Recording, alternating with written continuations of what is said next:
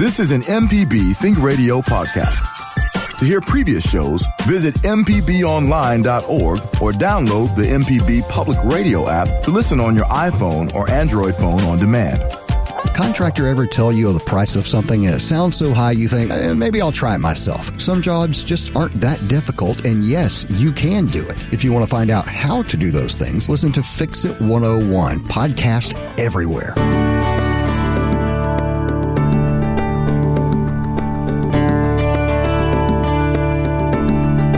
Good morning, and thanks for listening. Uh, I am Dr. Susan Buttross, Professor of Pediatrics at the University of Mississippi Medical Center. And today we'll be talking about how we can succeed in making New Year's resolutions stick. So, yesterday, on New Year's Day, you may have come up with some resolutions that likely will not survive. But today, I want to explain why you can come up with a different plan that could succeed. In fact, it will succeed if you'll just follow it.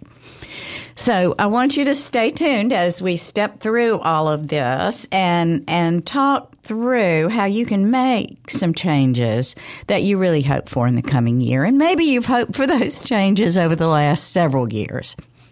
But today we'll talk about that. So Good morning, Abram. Happy New Year. Happy New Year, Doc. Yeah. How are you doing this morning? I am well. In this year? Yes. Um, doing doing well in this um, very long year uh, in its second day, but 2024, I think, uh, promises to be a good one. That's my plan. And I will say that I had a delightful time celebrating the holidays with my, my children and our grandchildren and my siblings. And uh, so I hope everyone has had a good start to their new year.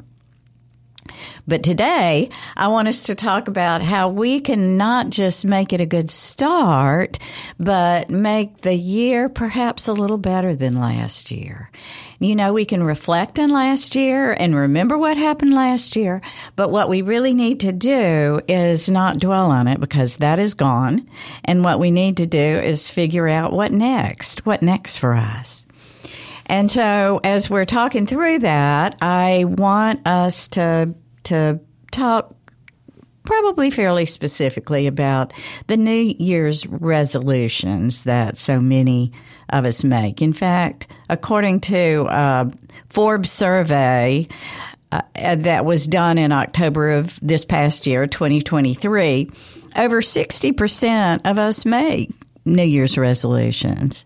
But guess what percentage fails in carrying those through?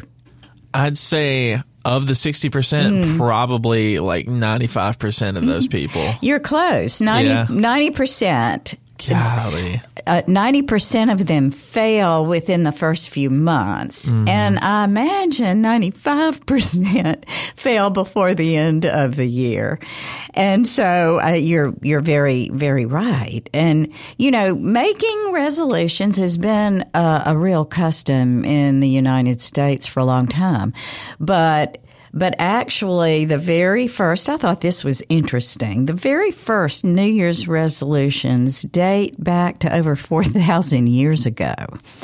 Uh, and it was, they were recorded by the Babylonians who, um, in their New Year celebration, which was uh, a 12 day festival called Akitu, it was at the beginning of their spring planting in March. And so what what the Babylonians did back then was they made resolutions to their gods.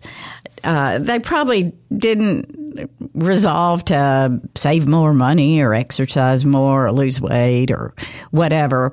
Yeah, uh, I doubt their resolution was to eat less Oreos or sugar. Uh, no, I don't think yeah. so. No, typically what they did was they pledged their loyalty to the king or to the gods, and and they believed that these resolutions would help their crops survive, and and so you know, people have been making promises for a long time to to try to have positive change in their lives, and you know, e- even though in the U.S. we make a fairly big deal about New Year's resolutions, Europeans do, Asians do, in some areas, and so it is something that we we many many of human beings do. But as I mentioned earlier, for whatever reason, many of these resolutions fail. And what I thought, I think it's probably obvious why many of our resolutions fail. And Abram, you and I were talking about this right before the show, and you you said some pretty broad, Yeah. sweeping things. Yeah, tell tell everybody as, what you uh, said. You know, Yeah. to to be the most simple, you know, basic person there is. Uh, you know, my goals are to be healthier and eat better and work out more. Yeah. Uh, save better, save money better. So, um, and you said uh, those are way too general and broad goals. Yeah. And that is one of the primary reasons that our resolutions fail is that that we make them too broad, we make them too huge, and so it's too hard and they're very non-specific. It's like in behavior medicine, we always tell parents who are trying to get their children to behave not to say behave, be good, act right. You give the very specifics that you want. Uh, in fact, my my daughter did it this morning before before I left them. She said to her son, "Say good morning to mommy." That's what my four year old calls me, mommy, and. Uh, he said hello and he looked he said good morning but he looked down at something whatever he was preoccupied with. And she said look up. Look in mommy's eyes. Now say good morning. So very very specific. I mean to the point right and so whenever we want to make a behavior change we have to get very specific and to the point for each thing. So those those huge huge amount of resolves that we make like lose weight, eat better need to be distilled down to to tiny baby steps. So that we we don't commit too much because if we commit too much, it causes too much discomfort and then we are more likely to fail. And any kind of change that we make is going to cause a little bit of discomfort.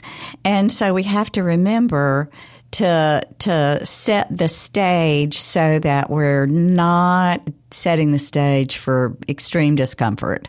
Like, okay, I'm going to lose weight. I'm going to I'm I'm going to lose 20 pounds this year. And I am which means that I'm not going to eat sweets. That's my weak point. I won't eat any more sweets this year. Okay.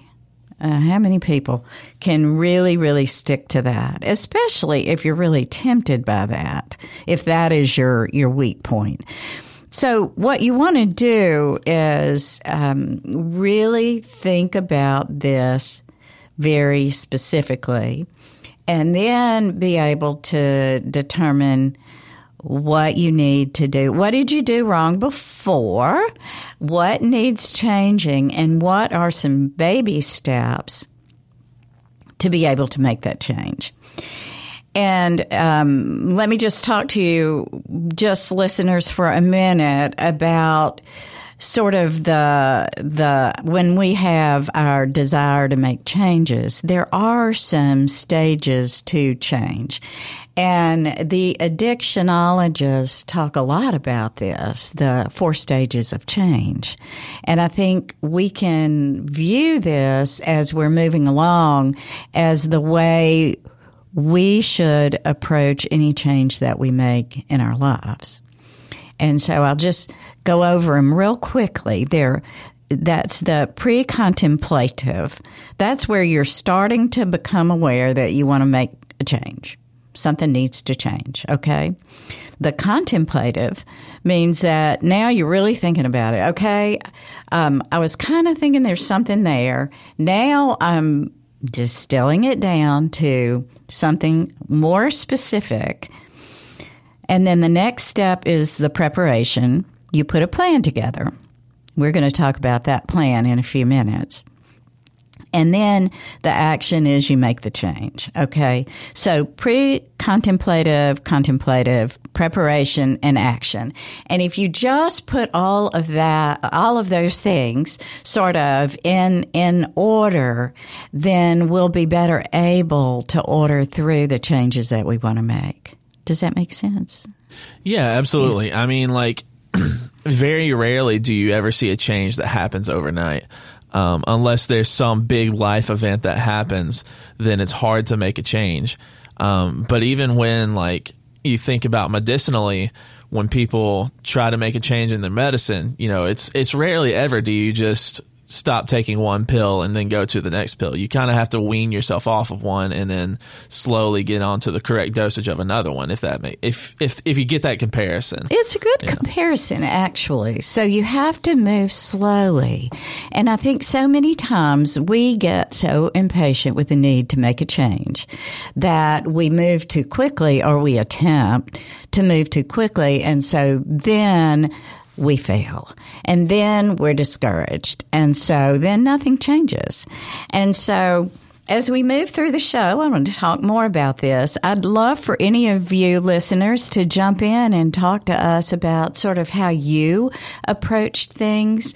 The other thing I want to remind everybody about, though, before I break, is that once you make the change, then it's very important that you set the stage for maintenance of the change. So how many, how many people out there have made some great change in their life and, and made a lot of things better, like exercise regularly, like lose that weight they want to, eat the right kind of diet.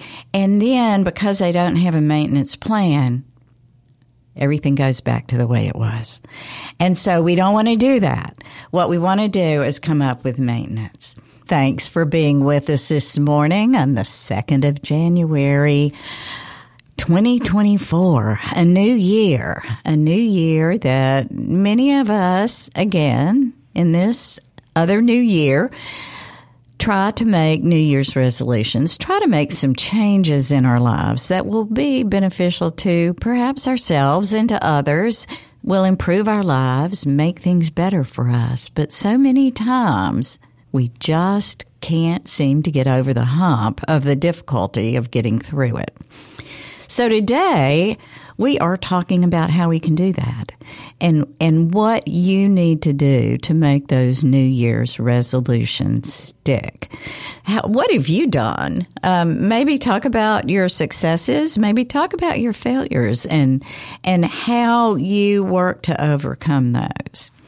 Now, before the break, I said that I was going to talk to you about something I have recently learned. Actually, my daughter over the holidays int- introduced me to a book that many of you may have already read. It's it's really awesome. Um, many of you have probably read it because about 15 million copies have already been sold. It's called Atomic Habits, and it's by James Clear. And I do not have any royalties in this book. I will say that because um, I wish I, I wish I did. I wish I had written it because it is so, so makes such incredible sense. Okay. I just think he has some spot on ideas that will help us seek to make those changes that we need in our lives um, really happen. He he actually uses some of those principles of the stages of change that that we were talking about before the break the pre-contemplative contemplative pre- preparation action and then maintenance so so let me let me just go through sort of the the principles that he has. The, the framework that he uses is called the four laws of behavior change. And, and he, he basically teaches that there is a simple set of rules for creating good habits and breaking bad ones. And, and I'm going to talk more about creating good habits rather than breaking bad ones. But I do have a couple of examples there on those bad habit breakings that sometimes need to be part of our New Year's resolutions as we're moving along. So, sort of, there there's some three key lessons that that in At- Atomic Habits he talks about, and one is those small changes, small habits. He says makes make a difference. Small habits make a difference, and and so that's where I'm talking about those small changes make such a difference. So it's it's really it's easy to overestimate the Im- importance of making humongous changes and underestimating the value of small changes. So, baby steps. I think everybody always hears how important it is to take tiny steps, little baby steps, instead of making giant leaps all of the time because the baby steps are easier. Just like I said, change can be uncomfortable. It is less uncomfortable if you don't insist on making humongous changes at a time. So his point is if you can improve each day by 1%, think about what kind of change you can make at the end of 100 days. Right? Okay. Whereas if you don't improve and if you continue down a negative path, if you're doing that minus 1, for long periods of time, you can you can end up in the ditch, as I always talk about, uh, pretty pretty quickly.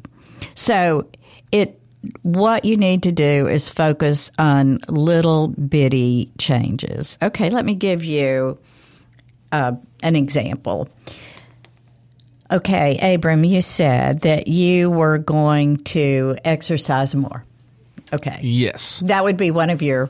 Yes. Yeah. Uh, exercise more, and that's all I said about it. That's all you said about it.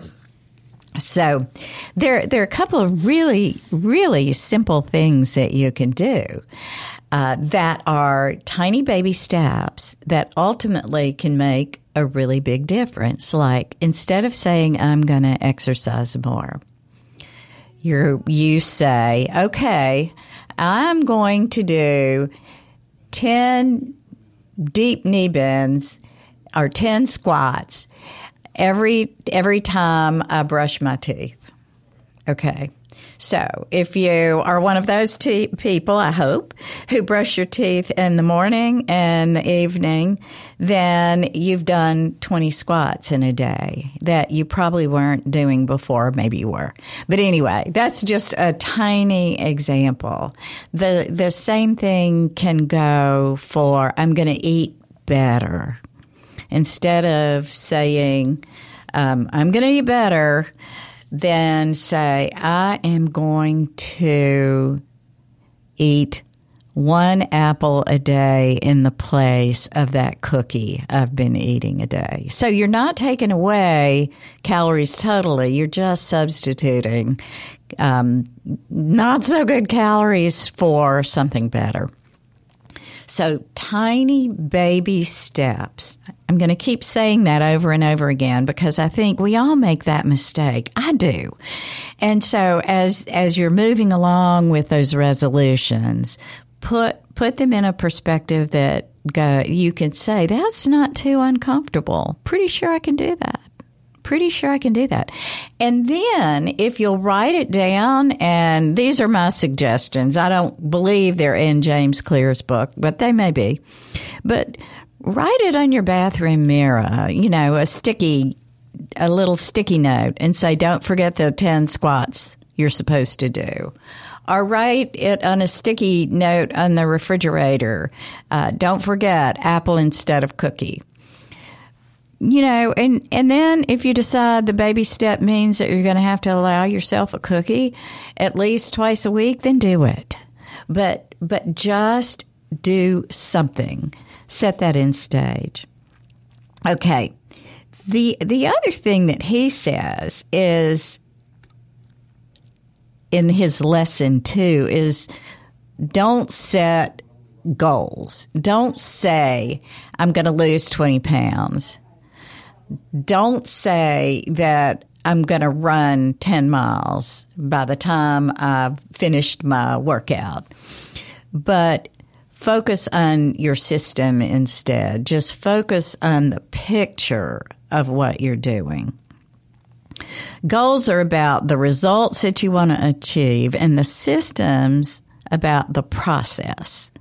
And so I think he's dead on on this one too. If you set up a system, it can change these habits that have been in place. And then changing of the habits, sort of changing of the guard, ends up allowing you to achieve goals that you might not have been able to do.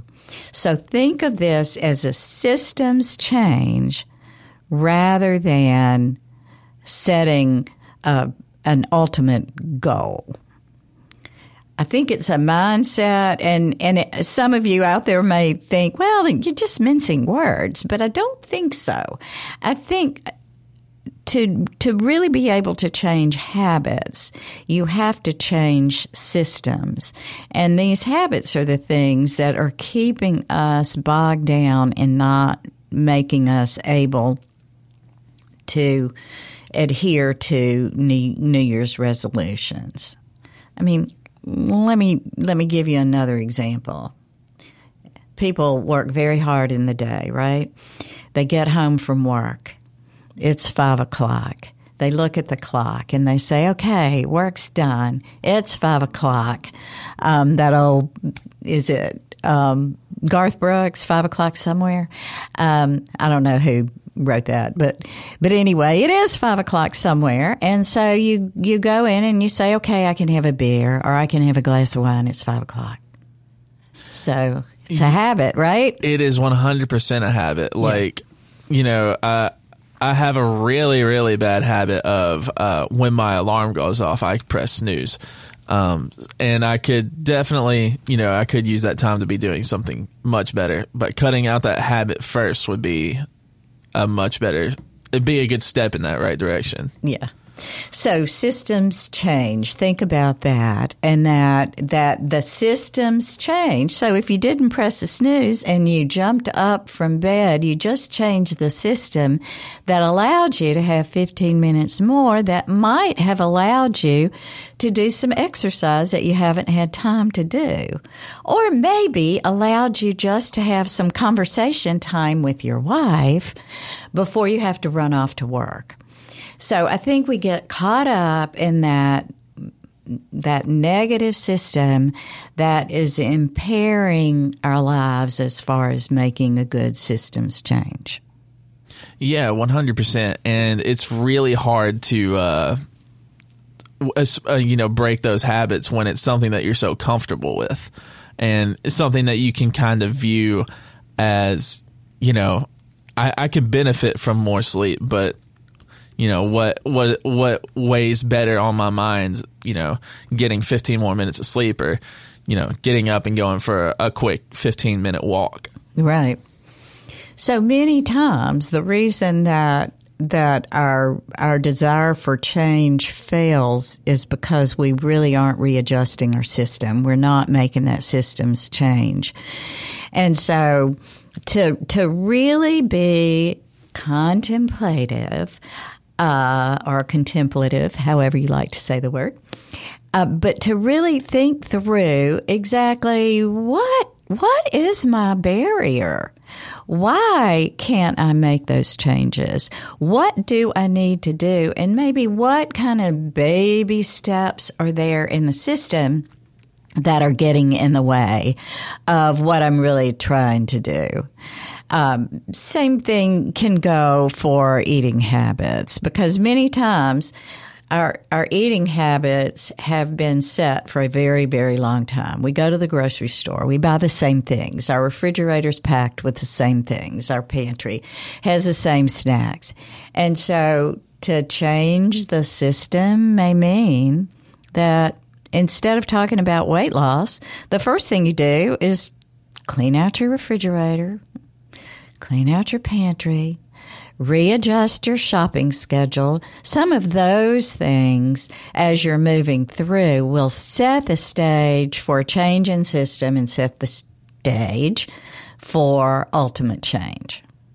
Yeah, and like it could be your idea, like my idea that's come to mind while you've been talking is uh, instead of buying, you know, various different types of meat to put on my sandwich, I could I could buy a, a, a package of spinach uh, to throw on my sandwich mm. instead. So it it, it Great really example. Yeah. yeah. it really is just um, you know putting yourself in a better position to succeed before you actually get to the get to the moment where you're gonna where you meet that resolution if that makes sense like instead of deciding that I'm going to go buy something healthy uh, at the moment of lunchtime, putting myself in a position where I have to get up and you know make a sandwich for myself. Yeah, that's already healthier than something I would have bought during lunchtime. Yeah, and that's part of the the planning stage to to to really plan and and reset your system. Thanks for listening. I'm Dr. Susan Buttross here with Abram Nanney, and today we are talking about those New Year's resolutions that are going to stick this year because you are going to do something differently this year. So we were talking about some of those bad habits, and I mentioned the five o'clock somewhere. And of course, that was Jimmy Buffett. It was five o'clock somewhere. Of course, thanks to Charles Arnold, our call screener, who came up with that one. Um, I'm sure there are many people out there going, What? Why couldn't you remember that? Okay. So we've been talking about atomic habits in James Clear the last um, few minutes of this show. And lesson one was look at small habits because they make a difference. And lesson two is forget about goal setting um, and work on building your system.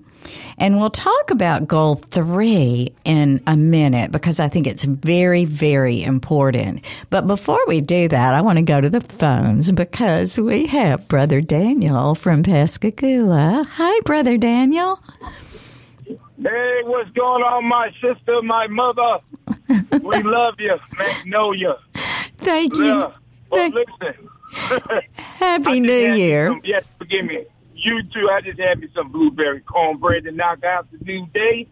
Um, it was so good. Yeah. Um, I want, I want three things I want to hit real quick. Okay. One is I want, I want to talk to my state, my state of Mississippi.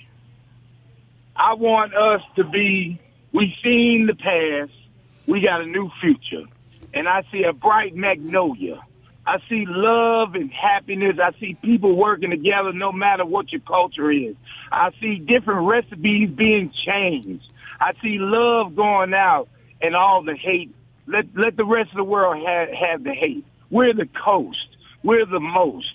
We're the ones with the flower and the country toast. I want us to be able to show the world how it is to come from one situation to a new situation. Don't worry and get caught up in the politics and everything else. We Mississippi. We're like gumbo and collard greens. We handle all kind of situations, and I want us to be merry this 2024. There's a lot of things going to go on. There's going to be a lot of bickering and everything. But listen, Mississippi, we the Ole Miss, the Mississippi State.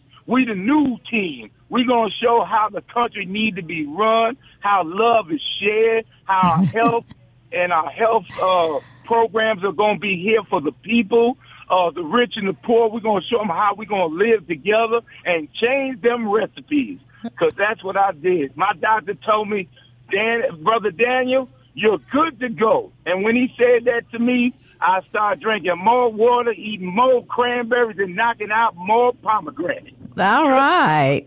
Well, you know, brother Yeah, Daniel, yeah, you you brought up something that that is what we all need to do to make sure that when we want to make change that it really happens. And and it's you are you are dead on lesson three or part three of the James Clear piece. So let me, I'm going to interrupt you for a minute because I want to say this. He says that you have to build identity based habits. Now, let me explain what that means. What that means is you have to have a clear vision of what that change is going to be. And you have to have a clear vision that you are capable of that change.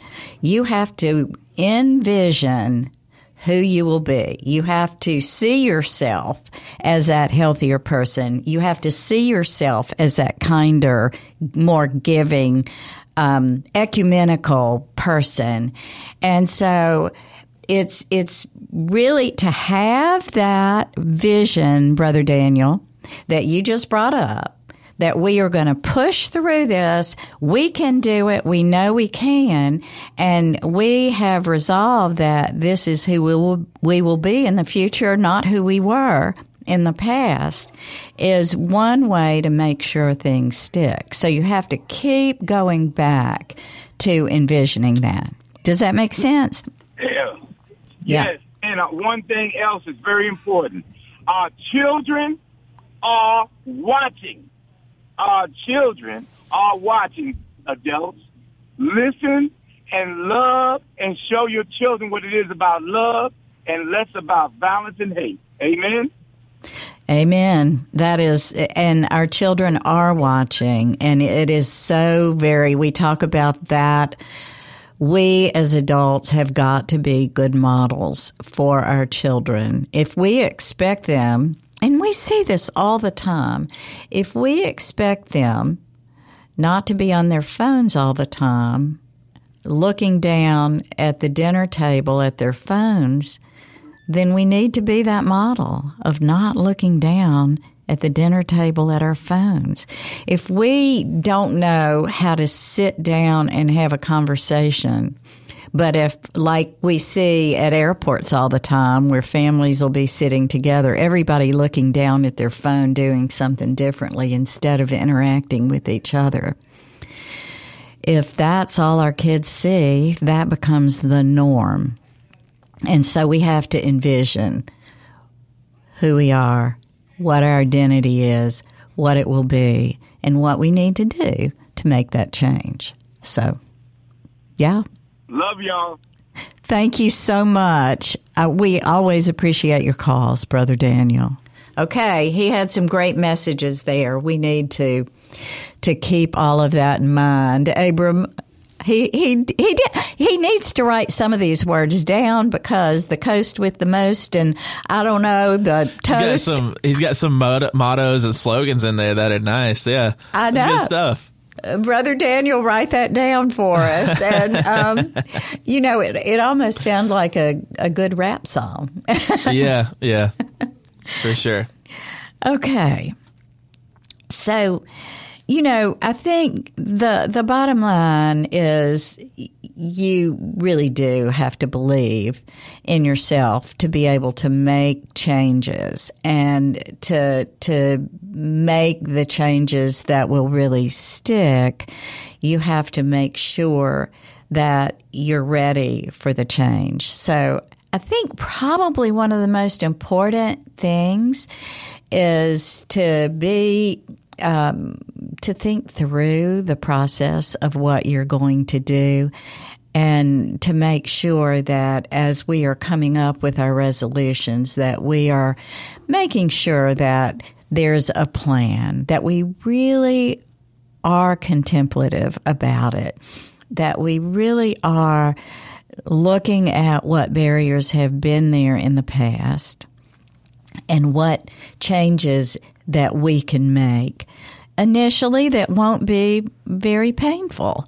So, baby steps, like I said, I've said it several times, continue to take those small habits to, to make the, the larger change as we're moving along. And I, I think there's some something else I want to go through, and and again, this is eh, habit reversal talk, and we've talked about this before when we talk about bad habits or negative habits that we have. Um, perhaps with anxiety or other thought processes, obsessive compulsive disorder, or individuals with tics and they can't stop it. There's a therapy called habit reversal that can be used. The same thing can be used in some of the habits that are not what we would call pathologic, but just habits that we perhaps don't like. And so I want to talk about how the the feedback loop, and again, James Clear talks about this in his book, but there are many other psychologists who have talked about this in the past. Sort of a neurologic feedback loop that we get into with habits. So you have a, a cue, something happens that creates a craving, that creates a response that then is a reward. You know, somehow that reward happens. And then it starts over. So you have that cue again, a craving, a response, and a reward. And so it's a feedback loop that, that continues. And, and that's how things get downloaded and hardwired is that they happen over and over and over again. And then all of a sudden, that's just what you do. Now, I'm going to talk about something very simple, but you can see how it would become an automatic habit that's in a feedback loop. So you, your lips are dry. Okay you lick your lips because your lick your lips are dry, right? So your your cue is that your lips are dry. You crave to have them moistened, so you lick your lips. That's your response, right? The reward is that your lips are no longer dry. And so you fall into a loop of licking your lips because they're dry. The reward is they're moistened, and then you do it again. So what? So what's wrong with that? Well, what's wrong with that is that continual lip licking dries out your lips. And so you get stuck in that continual loop. Now that sounds ridiculous as far as something specific, but think about it. You've probably known someone who has chapped lips or the skin all around their mouth chapped due to that obsessive compulsive need, that feedback loop. And uh, Abram's nodding. It was I, me. It was, it was me in high school. It Oh, was me. I was bad about it, real bad. I, I have seen many children in my practice who get into that loop. And it, it can be, you know, nail biting or skin picking or whatever, but the feedback loop. And so you have to figure out a way to be able to break that. And so we were talking a little bit, you know, we've been talking about atomic habits and James Clear, the book, but expanding on it a little bit um, on on how we can create a good habit or get rid of a bad habit and why good and bad habits happen. Um, we were talking about the lip licking, but it can be so so many different things. The way to work toward changing these habits is to to work toward making the habits not as attractive, right? And and what he talks about in his book is to um, that cue that is there to to try to make the cue something that you either that you ignore, it's somehow invisible, that the craving is unattractive, okay, and that that the response is more difficult and and more unsatisfying, okay. So remember, we had the cue, craving, response, and reward. So the cue of dry lips, make that not happen, perhaps by using um, chapstick. Okay? The craving to lick your lips, think about the fact that, ugh, this looks so silly that I'm always licking my lips to the point that I have red, dry skin all around my lips. The response, make the response difficult. Now, what would that be? We've already said it's unattractive. Make the response difficult. That may be that you clench your teeth, that you lightly bite your tongue, that you pop your wrist with a rubber band, but you do something that is going to stop the response. And then again, the the unsatisfying, the reward, delete the reward. There's no reward for this. It's only negative. Okay. And so you can see how you can work toward reversing habits if you if you break the cycle, if that makes sense. And I hope it does. And I know there's some people out there who have something that they really want to get rid of, like one of those habits. That could be one of your small steps in resolution. I, and I do know in addictionology when people talk about how for for people who are alcoholics or drug addicts or individuals who have problems with drugs and really want to make some changes, that you have to go through the contemplative changes, um, those stages of change and be ready for it. But, um, to take some very small steps, setting the stage, changing your system, changing the setup is something that you can do. That that can happen. And, and I think to remember that that really large changes can come from small changes.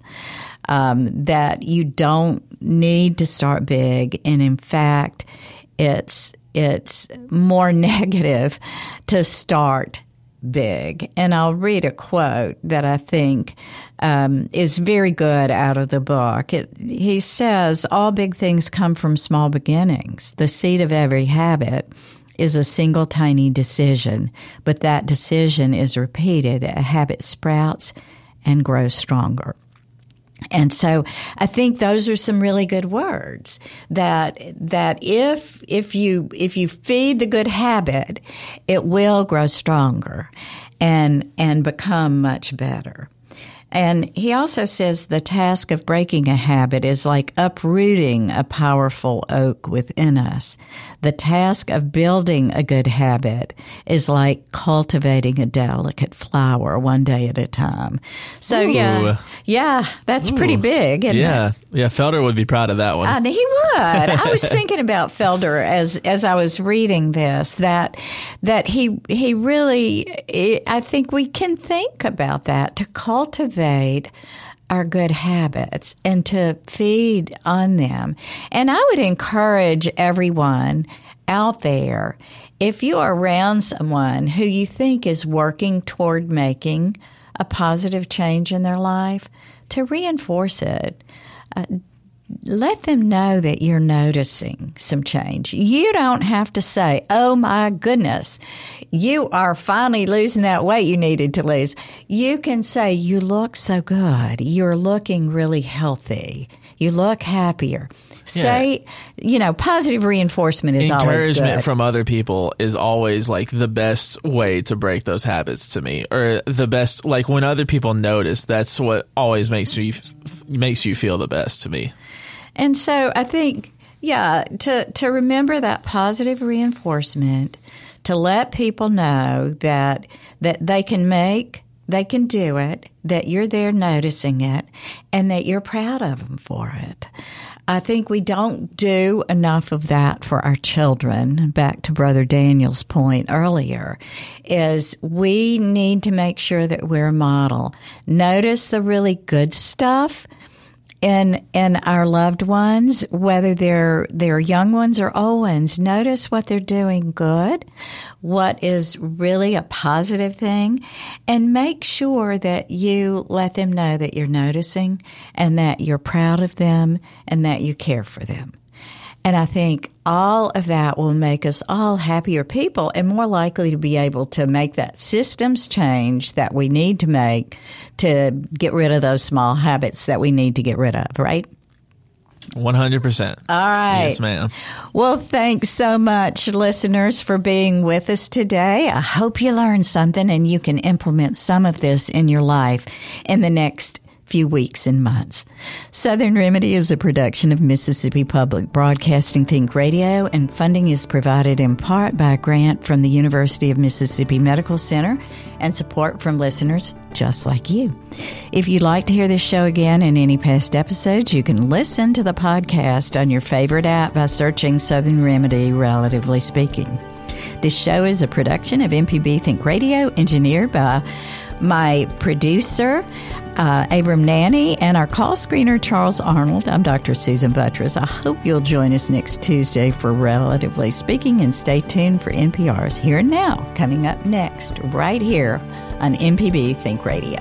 This is an MPB Think Radio podcast. To hear previous shows, visit MPBOnline.org or download the MPB Public Radio app to listen on your iPhone or Android phone on demand.